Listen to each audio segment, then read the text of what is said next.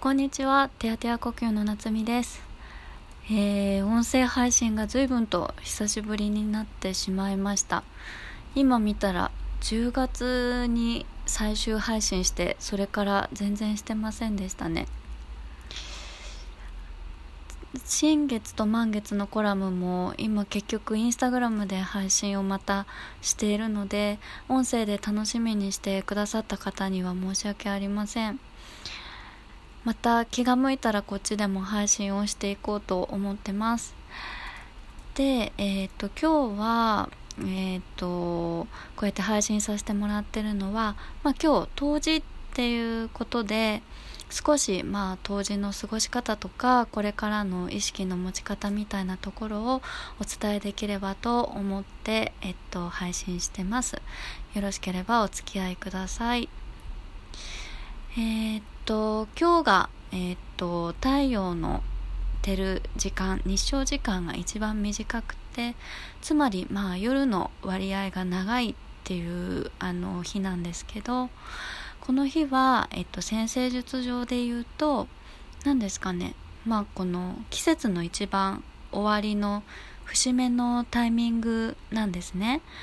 で、あのまあ昼間が長い、その夏に比べるとやっぱりこう太陽の照る時間が短いっていうことは、私たちのそのなんか気持ちもあの明るい時よりも暗い時が多いというか、暗いというとちょっとネガティブなイメージがあると思うんですけど、外側よりも内側に意識が向く時間なんですね。なので、まあ、前回のあのコラムのところにもちょっと書かせていただいたんですけど、やっぱ今自分のことをこう内省するのがとってもいい時期なんですね。で、えっと占星術で言うとだいたい春分、さんがつのはつかとかにじゅういちにちが春分にあたるんですけども、ここら辺からまた新しい季節のスタートになりますから、だいたいこのさんかげつよんかげつっていうのはあの自分自身を振り返って、じゃあ次どんな新しい自分の春のスタート切れるかなっていうところを考えていくといい時間になっていきます。まあ、今ちょうど年末っていうこともあっていちねんを振り返る方もたくさんいらっしゃると思うので、ぜひその振り返りとこれからどうしていこうかっていうところをあの考える時間にしていけたらいいなと思ってます。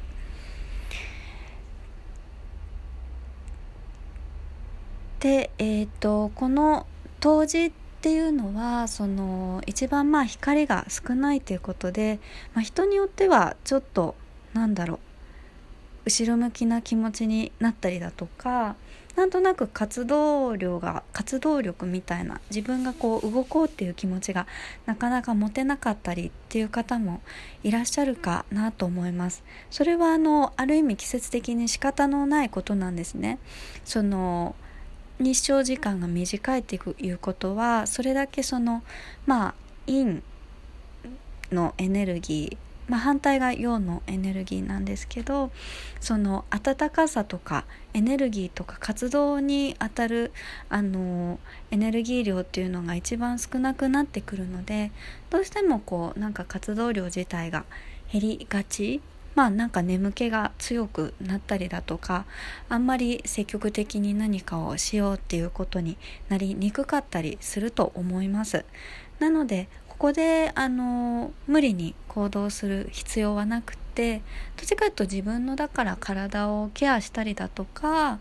あのお家のそれこそ片付けをしたりだとか、なんか自分の家の中でできることだったりを中心にしたり、まあ、ちょっと養生をするのにいいんじゃないかなと思います。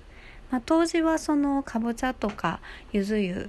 をあの入る風習が日本にはありますけど、それも結局あの光をこう取り入れてるっていうことなんじゃないかなって、その陽のエネルギーを取り入れるっていう意味で、なのであなたなりのその陽のエネルギーにあたるものを何か取り入れてみられると、少しあのより気持ちよく過ごせるんじゃないかなと思います。そうですね、私だったらなんだろう、まあ、今日かぼちゃの煮物作ろうかななんては思ってるんですけど、まあ、でもやっぱ根菜類ですかね。なんか食べたいって最近すごい思いますね。なんかじっくり火を通したものって体をその芯からゆっくり温めてくれる性質があるので、例えばその炒め物とかだと火を強火で短時間でじゃじゃっと炒めますよね。そうするとやっぱりそういうエネルギーの状態になるので、まあ何ですかね、瞬発的にぐっと熱量は上がるんですけど、なんか持続力が足らない感じがする。どっちかというと刺激的な食べ物だなっていう感じが私はするんですけど、あの煮物っていうのはそうじっくり火を通してるので、なんか体の芯からポカポカ温まる感じがして、それがなんか持続するようなあの感覚があります。なのであのこの季節はそういう煮物とかじっくり火を通したもの、えっと焼き芋とかなんかそういうものをあの食べると体も休まりやすいかななんて思ったりします。はい、そうだな、精油とかだと何になるんですかね。柑橘類の精油を使うのもいいかもしれないですね。あと少し熱量を補充するっていう意味ではスパイス系の香り、例えばクローブとかもかなりあの個性的な強い香りですけど、柑橘類と混ぜたりするとちょうどこのなんかホリデーシーズンにいい香りになるんじゃないかなっていうふうに思います。まあ、精油がお手元にある方はちょっと試してみてください。はい、以上がまあ冬至のあの過ごし方になります。何かご参考になれば幸いです。で、一つちょっとお知らせをさせてください。あのーまあ、インスタグラムとかにもちょこちょこっと載せてはいるんですけど、今あのー、占星術の講座を私作っていて、うんと、来年の年明けにはお知らせをできる予定ではいるんですけども、うんと、なんていうんですかね、講座って言っても占星術をこうなんか正しく学びたいっていうよりも、占星術を使って日常生活を豊かにしたいだとか、もっと自分とか人のことを理解したいとかで、それであのその占星術っていうまあなんか共通言語を使ってあのいろんな方の役に立てたりだとか、人とつながりたいっていう方に向けて、えっと、講座をあのご提供させていただこうと思ってます。で、できるだけあのなんだろう、こう占星術ってすごく難しい学問というふうに思っていらっしゃる方も多いかと思うんですけど、そのできるだけ分かりやすい言葉で、なんていうかあの学ぶこう順序とか段階みたいなのがあって、その段階に応じた学びを提供できればなと思ってます。今すごいその講座の構成とかあのどんな風にしたらより伝わるかなみたいなところを日々考えながらやってるんですけど、なんか、まあ、とにかくあの私は学問習って終わりだと全然意味がないって思っていて、なんかその学んだことを日常生活で活かして、あ自分ってこういう性質があるからこういう風に対処してあげようとか、それをあの他者にも使ってみたりだとか、なんかそうやってあの星のエッセンスを生活に取り入れることですごく豊かな生活っていうものが手に入ると思ってるので、その辺のことをお伝えしながらご興味持っていただいた方にあの一緒にお話できればなっていうふうに思ってます。またそのあたりも詳しく決まったらお伝えしますね。一応年末からその配信を少しあのインスタグラムと ライン アット、あとはまあブログの方にも載せていこうと思うので、ご興味がある方はぜひ見てください。はい、じゃあにせんにじゅうねんもあと少しですね。なんか本当に多分いろんなことがあったいちねんかんだと思います。なんか私もうーん本当に仕事もそうですし、プライベートのこともそうですけど、いろいろと向き合わざるを得なくなったことがたくさんありました。で、本当に心穏やかじゃなかったこともたくさんありましたし、まあ、今そうやって過去形で言えてるのも、まあ、なんか一応は乗り切ったなっていうなんか感じがあって、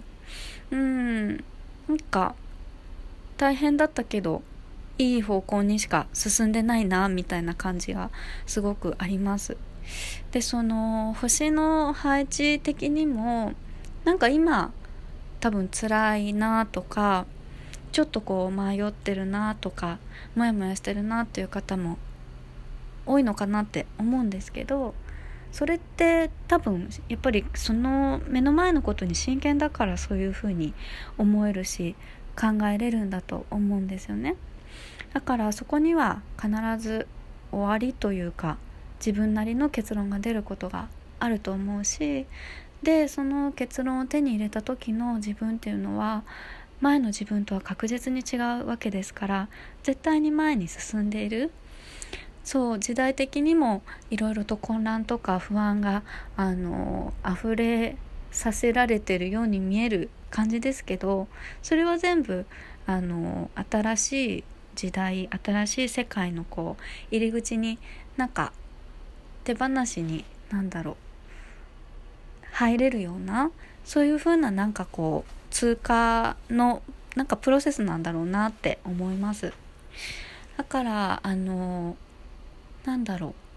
う必ず未来には希望あるじゃないけど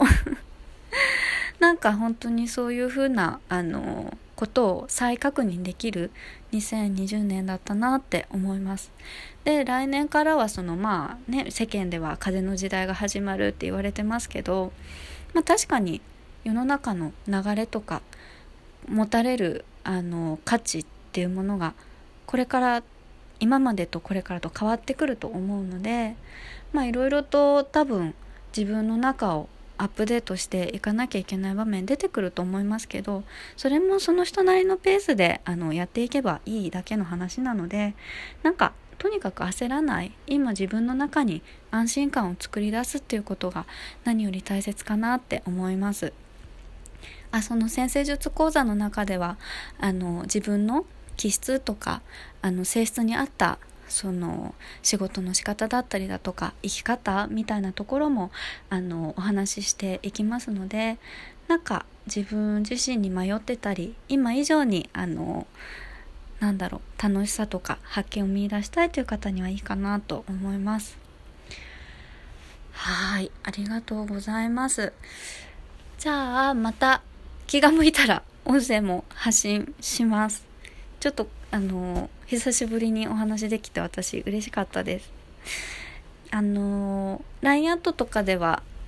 えっと、直接私にメッセージ気軽に送れるようになってるので、あのよかったらご感想とか聞かせてもらえると嬉しいです。じゃあ皆さんも良いお年をって言いながら音声また配信するかもしれませんが、年内にひとまずありがとうございました。